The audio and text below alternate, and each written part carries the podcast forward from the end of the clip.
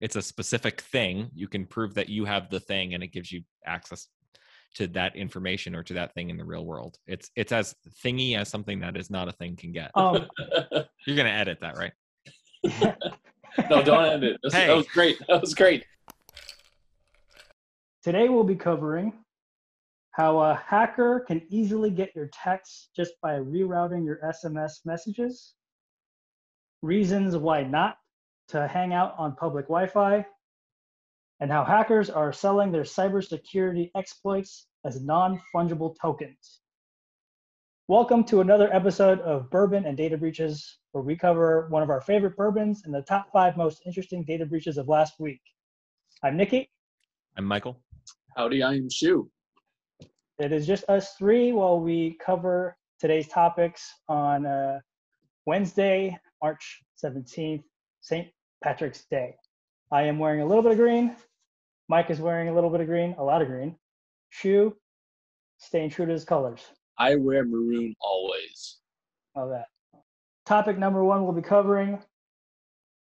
It's brought to us by The Verge. A hacker who exposed Verkada's surveillance camera snafu has been raided.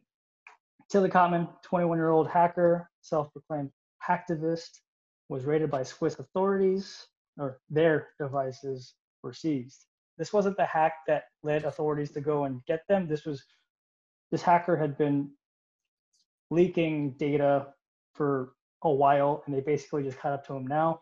One of the most recent ones was basically a breach um, that had given access to over 150,000 to the of the cam of the company's cameras to see inside schools, jails, hospitals, police stations, and Tesla factories. That's a weird sandwiching of Tesla in there, but there it is. Um, what did you guys see in this breach?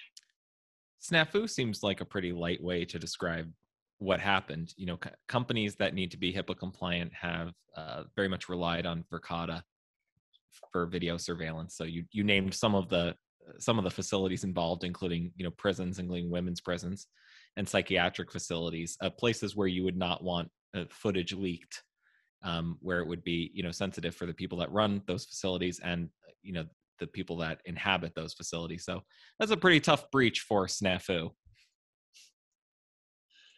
It's interesting. The article here, it's uh he wasn't busted for that though. He was busted uh he because of the Verkada breach, he got the attention of authorities and then they said, "Oh, you've been doing these other things. One of them is probably illegal." The article speculates it has to do with Intel. Um, but he was basically passing around leaked data. So um, they got him on that. And um, what I find interesting is uh, this is not the first time that law enforcement, that a hacktivist or cybersecurity professional has gotten the attention of law enforcement for doing something good, and then they get the sh- the spotlight shown on them, and then they say, "Oh, you've been doing these things that are a little gray. We'll try to uh, we'll try to get you on those." So um, we can talk about the wisdom of that, whether it's really helpful to try to bust people that are helping helping law enforcement, but also um, also speaks volumes about how data is released, and maybe a little, little little bit about Hacknotice and what we're doing. Well, that it's really tough to pass around that um, that data though. The the footage was extremely sensitive, and it's been passed around the web for the past couple of weeks. Uh, you know, in various places. This this guy just happened to be some of that. Yeah, and it, it seems like uh, related to previous hacks that we've covered with Parler and Gab. You have hacktivists that are collecting information and just either keeping it, storing it, making sure it just like doesn't get wiped off the earth for whatever reason. Here's a big difference though. If you were on Parler, two things. First, you opted into Parler. You chose to use Parler as a service. And second, uh, Parler didn't protect you by say obfuscating your geolocation. You know, if you if you posted it and you left that on. If you're an inmate at uh, a women's prison, for example, where they used Verkada uh, for their surveillance cameras, I mean, you didn't opt into using Verkada. You didn't choose them as the you know the security camera that they would use at the at the prison you're in or if you were in a psychiatric facility.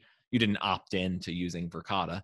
Just it happened that their systems were hacked, and now there's footage of you doing whatever you, you were doing, and that's I mean that's a big no no. You can't just pass that stuff around. So it's it's not just a failure on in terms of the service provider. You never opted into that service, so it's it's particularly tough. I wouldn't you know I wouldn't rate it on the same level as the the parler metadata getting passed around. Good point. Yeah, I think you raised a good point with the Verkada. I think this arrest can potentially lead to a lot of other civil lawsuits for for Verkada. We probably have not heard the uh, the last from this guy, um, but yeah, I think it does raise interesting issues on how companies like Hacknotice release their data. Our job is to notify so that if you've given data to another company or to a third party, or you share a network connection with them, you can quickly respond and examine the data that you've turned over, examine that network connection, and make sure you secure yourself in a timely fashion, but not to not to release the actual breach data. Yeah, main point main point is that you're just not sitting blind thinking everything is going fine when your information is just spreading like wildfire. Topic number two we'll be covering comes from Vice. Headline reads, a hacker got all my texts for $16. We've shared Vice articles before, and it's simply because it's just good uh, storytelling, I guess, with folks getting into it and sharing their personal experiences. Um, this reporter had essentially done a favor for their friend. Their friend was a researcher, who said, Hey, I can steal your text. And he said, Okay, go ahead. Let's see what happens. And I can do a story on it. Uh, $16 later, it's, it is what it is. And it shows how uh, easy it is for hackers who want to get this kind of information in their hands. What are your thoughts? One of the one of the things that we've covered on the show before is that things like two-factor authentication, multi-factor authentication are a best practice, but they're not a, a panacea. They don't they don't cure everything. Um, and this is this is one of the reasons why. It's because a lot of users opt in to an SMS code and those are very easily intercepted uh, as we can see. So you know no one's saying that two factor multi-factor is not a best practice. It is but it's it's not reliable especially if in the form of some kind of sms message going to a user because you see how easily they were they were intercepted yeah this is another attack on uh, phone-based two-factor authentication uh, we are seeing that it is weakening through attacks this is not simjacking. It is actually much easier than simjacking. Um, according to the article, it was basically a lot of, um, it was mostly social engineering. So um, you're completely right. Uh, two-factor authentication is not the end-all be-all, and phone-based two-factor authentication the industry is going to have to find a uh, alternative to phone-based two-factor authentication very soon. It pointed out that uh, this said hacker had signed up for a service which a lot of companies want to use for marketing purposes in terms of texting users or people who su- subscribe and say yes i'd like to get these notifications and the stick up was um, a hacker had signed up for the service and i don't know like the the the main points where it connects basically all that that service had asked was, is this list your list? And did they say yes? And he's basically like, yep, they totally agreed to it. So go ahead and, you know, let me have messages and get them messages however you want. But I am basically just going to take all these text messages, text messages and use them however I see fit. But we had mentioned how now there's a bunch of companies that are coming up in the digital age. They can do any service that they want, but there's no hard brakes on them there's no real governance because you don't know what a company's going to do is this just one of those situations coming to light in this story i think down the road um, companies are going to react once they once is exposed that they actually have to answer for their actions too um, but uh, but yeah until we get there there's going to be people hurt by this the, the paradigm in the United States is we introduce something new, we see what the effects or ramifications are of it, and then eventually we put into legislation. We we enact legislation that hopefully stops the bad part.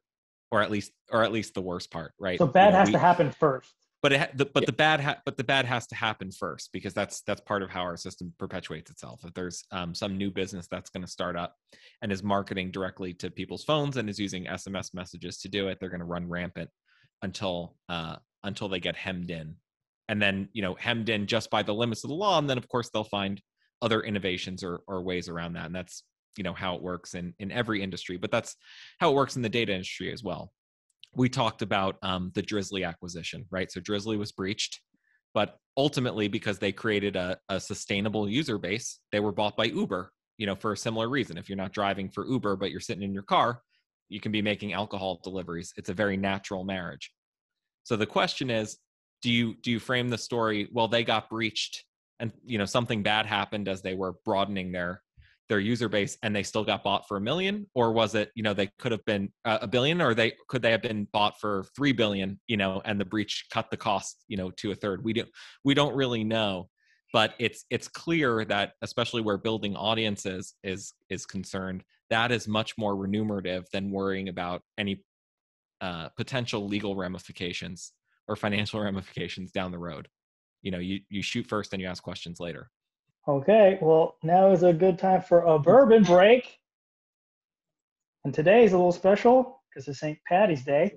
I got a bottle of Powers, which I mistakenly thought was a small, unknown Irish whiskey company that lets you know that I don't know whiskey at all. That's What that's the makes me a whiskey. That's the whiskey that the Irish drink.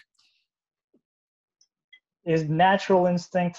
I'm basically Irish today. There you go. I've never even heard of Powers. Really? Yeah, I've never. Yeah, That's- you do look surprised that I said that. Yeah, that's like the whiskey standard in Ireland. Really? Huh. Yeah. I've mean, been be- to Ireland. Like you know, Jameson is the most famous Irish whiskey here, and a lot of Irish people do drink Jameson. But if you're looking for like well whiskey in in Ireland, it's Powers. get the fuck out. I should go to Ireland one day. I'm also do got, drinking Irish whiskey. I'm drinking Tullamore Dew, but with a rum cask finish. Interesting. Really nice. Oh, wow. Almost done with the bottle, so um, this is what I will be finishing later. I've had Tullamore Dew, T- Tullamore Dew, um, and it is it is spicy, man. Does the rum cask finish add sweetness to it? How does it change it? It does. It has a really nice finish. Um, you know, I I think rum tends to to be a little bit too sweet for me. I certainly don't drink it straight. I you know I might have it in a Cuba Libre or something. Um, but having the Tullamore Dew whiskey uh, in with the rum cask finish is nice and warm and sweet. What do you got, Shu?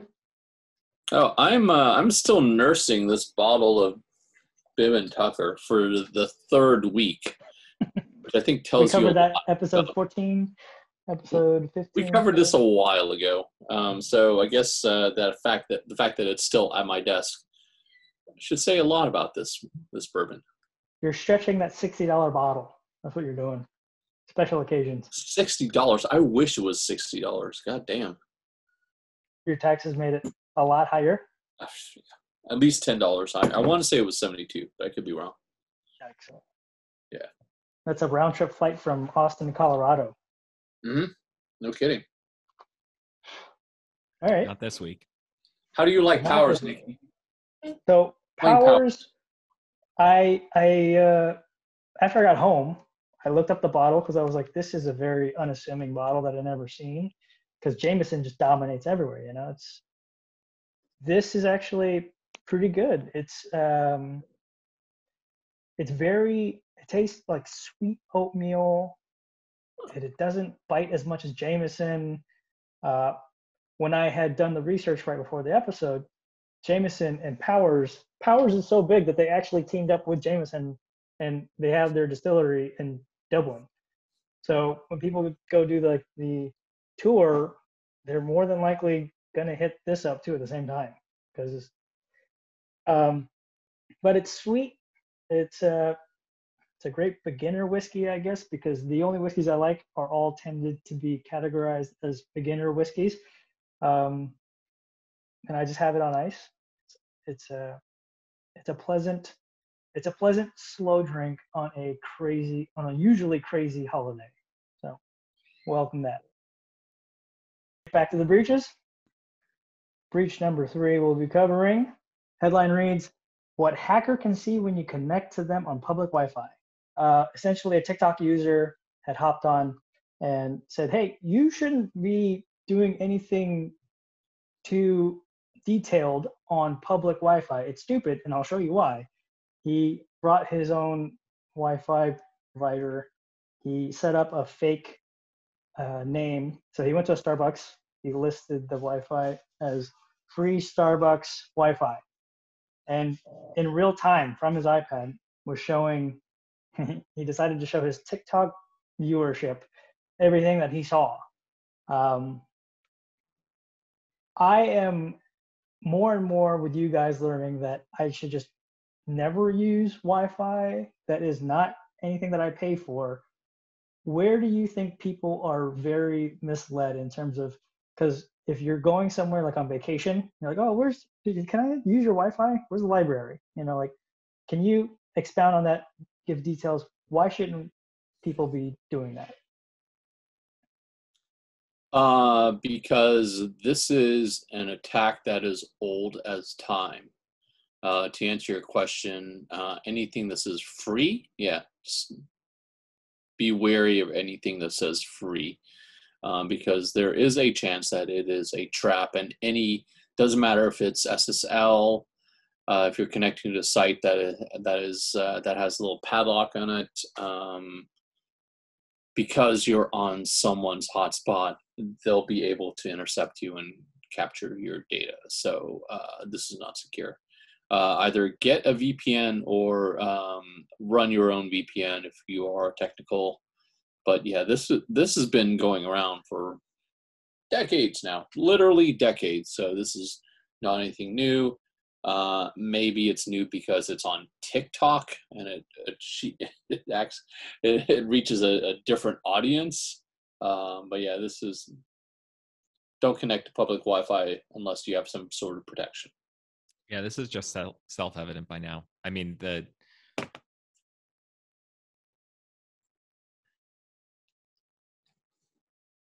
all I have. It is self evident yeah. by now. If this is still going on, there's a lot of people that are going into a public space and oh, I wonder if I can mooch off the Wi-Fi because I don't want to pay the extra overages on my plan or whatever. Like that will save me twenty bucks, not knowing that it can cost them thousands of dollars if somebody were to decide to just take all their information down and really take advantage of it. So I think that's why yeah. it's always a story that comes up. Mike, do you use a VPN for uh, remote access? That I do.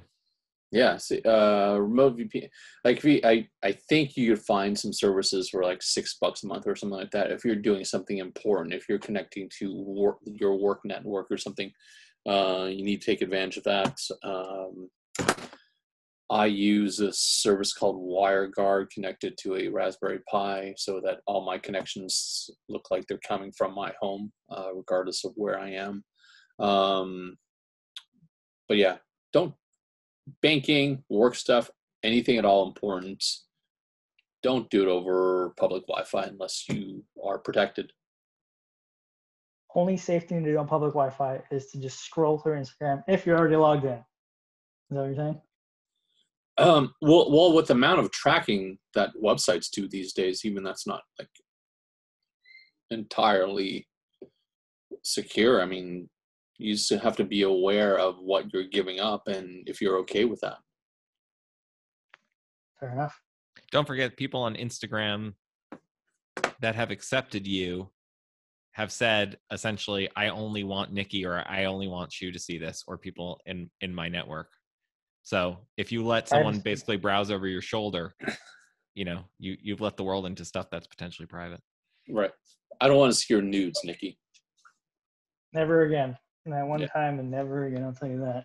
Let's move on to topic number four. A hacker was selling a cybersecurity exploit as an NFT. Then OpenSea stepped in. Um,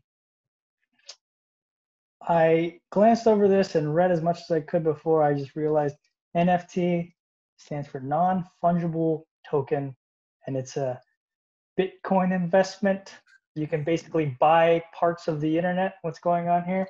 And someone had basically sold their breach and said, "Hey, I got into this place. Um, I feel like it's kind of a piece of art or something that should be remembered. You can buy this piece of history. Am I completely wrong there, or uh, am I close? Can we figure out what went on in this article? No, it sounds like you're spot on. I have a feeling that Steve probably knows more about this. I bet you he's bought some NFTs. yeah, yeah, yeah. He he probably has has been involved in some transactions. Um, the fact that it is selling a zero day on OpenSea NFT is nothing new. Is nothing new. The fact that they're selling an exploit is nothing new. We've seen selling of exploits of zero, zero days and exploits left and right. Probably the most famous case is the shadow brokers, where uh, CIA zero days were auctioned off. Um, I think the only thing really new on this is that it was conduct it was conducted on OpenSea. Um, but um, but yeah, there's zero days out there. There's a lot of them, and they're being auctioned off on all sorts of platforms, not just OpenSea. And taking advantage of how cool and nifty NFTs are right now. Mm-hmm. As as this is probably as NFTs are going to be prevalent for a month, two months, however long you think. Are there other ways that you think that they can be exploited or uh, used in a similar situation? Um, if somebody is selling a zero day, what other elements of cybercrime are there that can potentially open up? Anything. I mean, there's there's NFT albums, there's NFT trading cards, there's NFT uh, concert tickets, right? An NFT concert ticket's different than buying, you know, an access pass to something at, as a, uh, you know, at a music uh, festival or something like that. It's it's a specific thing. You can prove that you have the thing, and it gives you access to that information or to that thing in the real world. It's it's as thingy as something that is not a thing can get. So it can be anything. It can be packaged information. It can be, you know, in the case of an exploit, the information of how to carry out the attack. Uh, it could be the result of the attack. As you said, it could be the record of the of the attack, which I don't think is, is what it was in this case, but it, it could be in the future. Could be the proof. As professionals that work within security, have many years under your belt, um, the the path to NFTs, would you say we're in blockchain? And it's because of blockchain that you're able to do this sort of item that always has a traceable record, meaning it can't be distorted or changed or modified. And we, that's what makes it so valuable. We've crossed the chasm to the extent that it's obviously in the mainstream news. Um, you know, NFT art was just sold for about seventy million dollars. Um, so it's it's gaining public awareness. It's not to the extent that the general public is pumping their money into into NFTs or cryptocurrency. The same people that jumped aboard cryptocurrency as early adopters are getting aboard other kinds of, of NFT now. Gotcha. Okay. Well, I think I've learned everything I could about non-fungible tokens. Move on to topic number five.